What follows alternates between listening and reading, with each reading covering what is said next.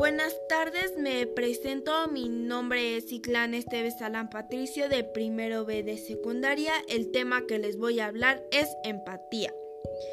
La empatía es la capacidad que tiene una persona para ponerse en el lugar de otra o como decimos en los zapatos de la otra persona.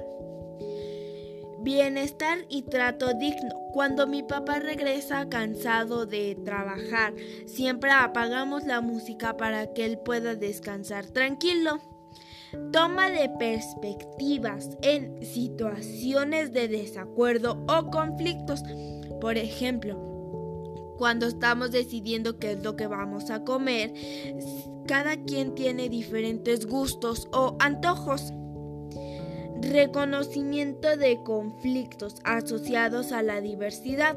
Por ejemplo, siempre hay que respetar la música, artistas, libros, etcétera, de las demás personas.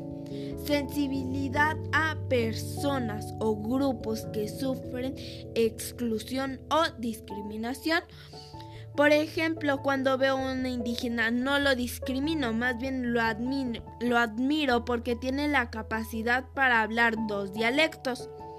Cuidado de otros seres vivos y la naturaleza.